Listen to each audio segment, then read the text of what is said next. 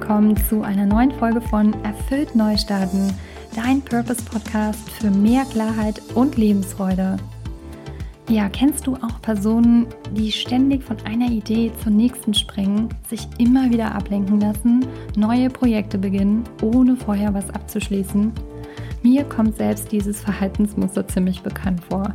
Daher habe ich mir überlegt, ähm, dass ich in der heutigen Podcast-Folge näher darauf eingehen will, woran man eine Scanner-Persönlichkeit erkennt und welche Vor- und Nachteile diese mit sich bringen.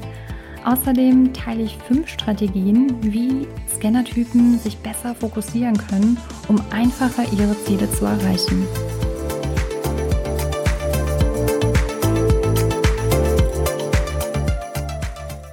Ja, vielleicht magst du dich jetzt mal kurz an deine Kindheit zurückerinnern, als dir jemand die Frage gestellt hat, was willst denn du werden, wenn du mal groß bist? ich bin als Kind oft hin und her geschwankt und hatte oftmals so diesen Wunsch zwischen, ich weiß noch, Ärztin fand ich toll, Lehrerin fand ich irgendwie auch gut und mal zwischendurch kam auch der Wunsch äh, nach einer Schauspielerin.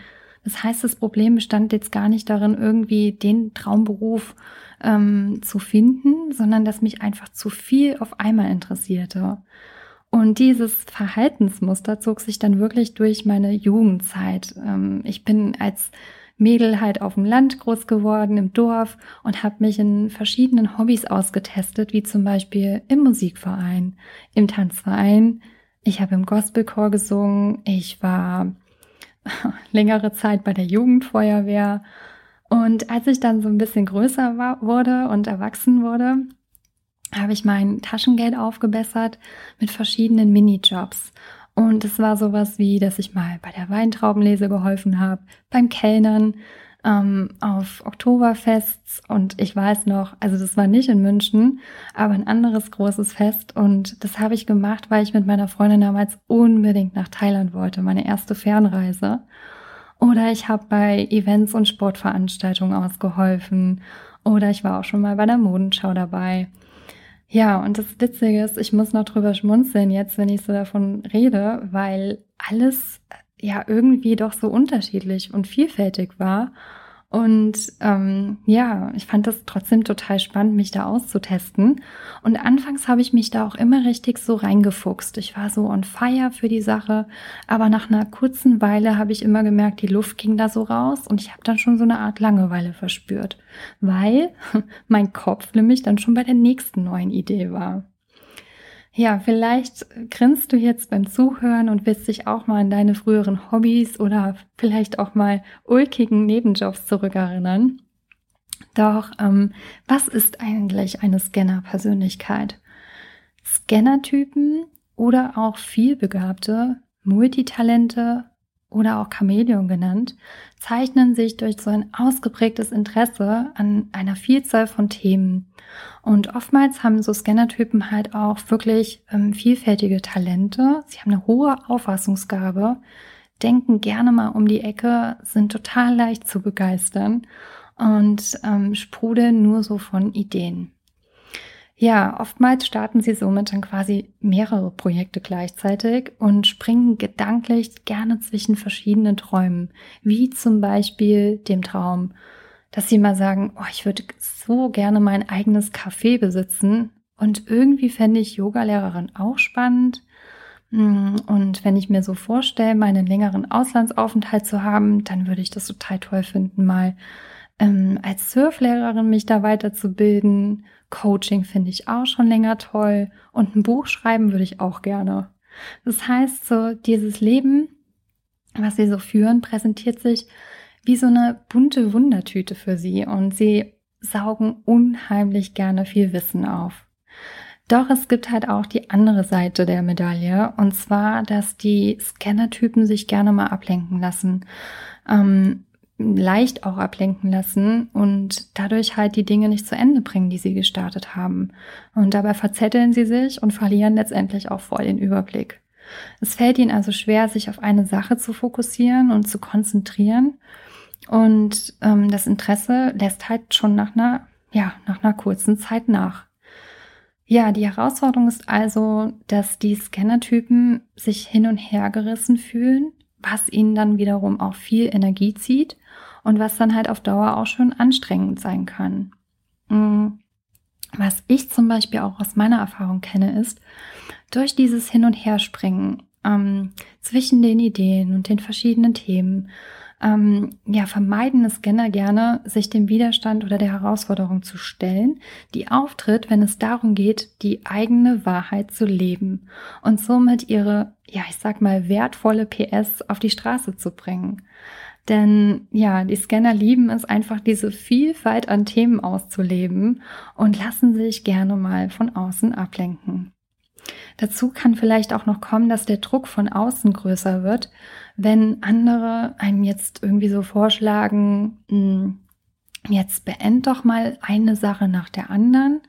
Und ich finde, das kann halt auch im beruflichen Kontext ziemlich herausfordernd sein, wenn Scanner zum Beispiel so einen eintönigen Job wählen und der Sache nachgehen, weil oftmals kommt dann wirklich schon nach kurzer Zeit so eine Unzufriedenheit auf und denn sie fühlen sich dann so eine Art äh, unterfordert und langweilen sich dann auch gerne. Ich habe mal so ein bisschen recherchiert und auch mal gesehen, dass auch berühmte Menschen oder erfolgreiche Menschen wie zum Beispiel Goethe, Oprah Winfrey, Richard Branson ähm, zu den ja, berühmten Scanner-Persönlichkeiten zählen. Ja, wenn du jetzt merkst, oh Mann, Daniela, ich erkenne mich in den Merkmalen von der Scanner-Persönlichkeit gerade voll wieder, dann will ich dir nun fünf hilfreiche Strategien mitgeben, die dir als Werkzeug für deinen Alltag dienen, um dich besser zu fokussieren und ähm, ja, als schöner Nebeneffekt auch dein Ziel zu erreichen. Also los geht's. Ähm, Strategie Nummer eins oder Tipp eins ist, akzeptiere dein wildes Scannerleben. Ja, nimm dich genauso an, wie du bist. Und sieh das mal so an als Stärke. Denn neben all den Interessen verfügst du über ja, wirklich großartige Talente und vor allen Dingen aber auch über einen großen Wissensschatz. Fokussiere dich auf die positiven Seiten in dir und ja, erkenn das einfach an. Denn ich finde es eigentlich doch total schön, mit Begeisterung so durchs Leben zu gehen oder in den Alltag zu starten, anstelle zu, dort zu sitzen und zu sagen, oh, was mache ich denn heute? Also, ne, diese Langeweile kommt da einfach wenig auf. Tipp Nummer zwei ist, favorisiere einen Beruf, bei dem du mehrere deiner Stärken ausleben kannst. Was meine ich damit? Zum Beispiel äh, in einem Job, zu denen, also wo du deine kompletten ja, da sage ich mal, Teil von deinen Interessen und Bedürfnissen ausleben kannst und wo du, äh, wo du wirklich so deine Stärken und dein Potenzial zum Ausdruck bringen kannst. Wie zum Beispiel als Lehrer, ähm, wenn du mehrere Fächer unterrichten kannst und wo halt diese Vielfalt wirklich so ein wichtiger Bestandteil ist und du dich halt austesten kannst und somit natürlich auch wieder viel Ablenkung hast. Die Möglichkeit ähm, besteht ja aber auch, dir einen eigenen Beruf zu kreieren, in dem du halt wirklich so dein Naturell als Scanner voll ausleben kannst. Und ich lag dir da mal vielleicht vor, also es muss jetzt nicht sein, aber du kannst dich ja zum Beispiel auch nebenberuflich selbstständig machen und somit deiner Leidenschaft nachgehen. Oder aber du kannst auch ähm, im Angestelltenverhältnis bleiben und zwei verschiedene Jobs ausüben. Also nutz einfach mal deine Kreativität und denk hier gerne mal um die Ecke. Vielleicht bist du aber auch total zufrieden im Job und möchtest einfach nur ein Hobby machen ähm, und ja, der, deiner Leidenschaft dadurch nachgehen und brauchst dadurch halt, also findest dort deine Erfüllung drin, ne? Und kannst dich dort ausleben. Tipp Nummer drei. Halte alle kreativen Gedanken in deinem persönlichen Ideenbuch fest. Ja, aus Angst, wirklich so die wertvollen Ideen verloren, äh, ja, dass die verloren gehen, ähm, hilft es dir mal ein Ideenbuch anzulegen, in dem du all deine Ideen ernst nimmst, die erstmal runterschreibst, dann priorisierst und nochmal eingrenzt, was davon denn jetzt wirklich wichtig ist. Und du kannst so die wichtigeren, wenigeren Ideen, ähm, also die weniger wichtigen Ideen so, kannst du dann gerne mal auf den Zettel aufschreiben und dann später nochmal zum Vorschein nehmen. Wichtig ist aber, unbedingt die Ideen alle aufzuschreiben, um sie halt zu fixieren und somit auch wirklich geistig loszulassen. Mir kommen oftmals richtig gute Ideen, wenn ich unterwegs bin. Und wenn ich zum Beispiel irgendwas draußen sehe, was ich toll finde, dann schnappe ich mir mein Handy und tippe es dann direkt ein. Ja, und zur Umsetzung deiner Idee macht es auf jeden Fall Sinn, deine Ziele zu definieren. Ich schlage hier immer gerne vor, nimm dir wirklich maximal drei Projekte gleichzeitig. Und ich weiß, das ist schon viel, denn dann teil diese Projekte nochmal runter in Teilprojekte und setze dir vor allen Dingen dazu realistische Termine, wenn du diese erreichen willst. Also wann du diese erreichen willst, ja, also mit einer Deadline dahinter. Und zum Beispiel jetzt hier bei mir war das auch so eine Sache. Ne? Ich wollte unbedingt den Podcast machen und als ich dann wirklich so als kleines Scanner-Persönlichkeit das geschafft habe, den Podcast ähm, zu veröffentlichen, habe ich mich danach erstmal selbst belohnt. Und das will ich dir auch auf jeden Fall empfehlen. Das heißt, schätze wirklich wert, was du tust. Und ja, tu dir was Gutes, wenn du irgendwas geschafft hast, durchzuziehen. Und dann mach weiter. Tipp Nummer vier. Nimm den Druck raus und verabschiede dich von dem Gedanken, nicht genug Zeit zu haben. Ich weiß, oftmals geraten wir gerne in so eine Art Panik, wo man dann denkt, puh, hier ist so viel interessant, gerade auch wenn man wirklich mal im Social-Media-Bereich unterwegs ist oder Google aufmacht oder was auch immer oder draußen unterwegs ist und man wieder tolle Sachen sieht. Ähm, das heißt, du interessierst dich gerade wieder für so viel auf einmal ähm, und würdest gerne super viel auf einmal wieder starten. Doch schau mal wirklich in dem Moment oder fühl mal in dich rein, was davon hat jetzt wirklich Prio, beziehungsweise was reizt dich davon wirklich? Und was bringt dich davon wirklich weiter? Und wie wichtig ist es denn jetzt überhaupt? Ja. Und dann schreib auch wieder diese Ideen oder Gedanken auf und priorisiere die. Denn das Projekt, bei dem du dich am meisten wohlfühlst, ist wirklich das Projekt, das du starten solltest, weil du einfach hier die besten Ergebnisse erzielst. Und wenn dann doch diese Scanner-Panik aufkommt und du dich gerne weiterbilden möchtest, dann kann ich dir nur sagen, still den Wissensdurst doch mal mit einem Buch und gönn dir dabei eine Auszeit. Apropos Auszeit, der fünfte Punkt wäre, gönne deinem kreativen Kopf Ruhepausen. Gute Ruhepausen für Scanner sind Routinearbeiten, wie zum Beispiel, ja, wenn du was Leckeres kochst, wenn du mal deine Schränke ausmistest oder deinen Schreibtisch sortierst oder Meditationen machst oder Yoga oder aber Sport. Um aber so richtig in den Flow zu kommen und ähm, was mir hilft, meine Kreativität zu fördern, ist wirklich in die komplette Ruhe zu kommen und mir dafür einfach mal wirklich zehn Minuten Zeit zu nehmen, mich hinzusetzen und nichts zu tun. Also wie eine Art Meditation. Denn danach fühle ich mich wirklich um einiges, ja, frischer im Kopf. Ja.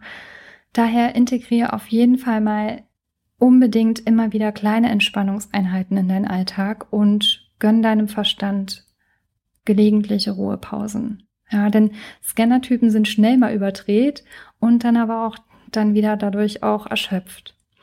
Ja, abschließend will ich dir nochmal fünf Strategien diese zusammenfassen. Ja, eins war, akzeptiere dein buntes Scannerleben. Zweitens war, favorisiere einen Beruf, bei dem du mehrere deiner Stärken ausleben kannst. Drittens war, halte alle kreativen Gedanken in deinem persönlichen Ideenbuch fest. Viertens war, nimm den Druck raus und verabschiede dich von dem Gedanken, nicht genug Zeit zu haben. Und fünftens war, gönne deinem Kopf gelegentlich Ruhepausen. Zum Ende will ich, will ich jetzt unbedingt nochmal betonen, handle echt nicht gegen deine Persönlichkeit. Erkenn das, ja, so wie du bist, erkenn dich genau dafür an und ja, tu bitte wirklich das, was dich äh, fasziniert und akzeptiere dich als vielbegabter Mensch, ja, als Chamäleon. Und es ist ganz egal, was andere Leute davon halten. Als Ressource will ich dir noch zwei Buchtipps ans Herz legen. Und zwar einmal das Buch von Anne Heinze. Das heißt auf viele Arten anders. Die vielbegabte Scanner-Persönlichkeit Leben als kreatives Multitalent mit einem Selbsttest. Und von Barbara Scher, du musst nicht entscheiden, ähm, du musst dich nicht entscheiden, wenn du tausend Träume hast.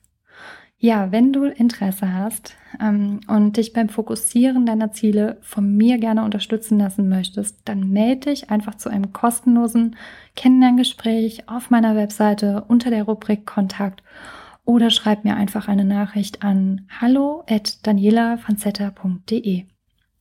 Hinterlass mir gerne auch einen Kommentar auf Instagram, wenn du dich in der Folge wiedererkannt hast. Ich bin ganz gespannt drauf. Und ja, damit du keine weitere Folge verpasst, abonniere einfach meinen Podcast. Und ich würde mich natürlich ähm, ganz, ganz doll freuen, wenn du mich bei meiner Arbeit unterstützt mit einer netten Bewertung auf Instagram oder den Podcast weiterempfiehlst. Ähm, ja, und das wird mich auf jeden Fall freuen. Ich sage schon mal ganz lieben Dank fürs Zuhören. Schön, dass du heute wieder mit dabei warst. Ich wünsche dir einen angenehmen Tag und ja, alles Liebe. Deine Daniela.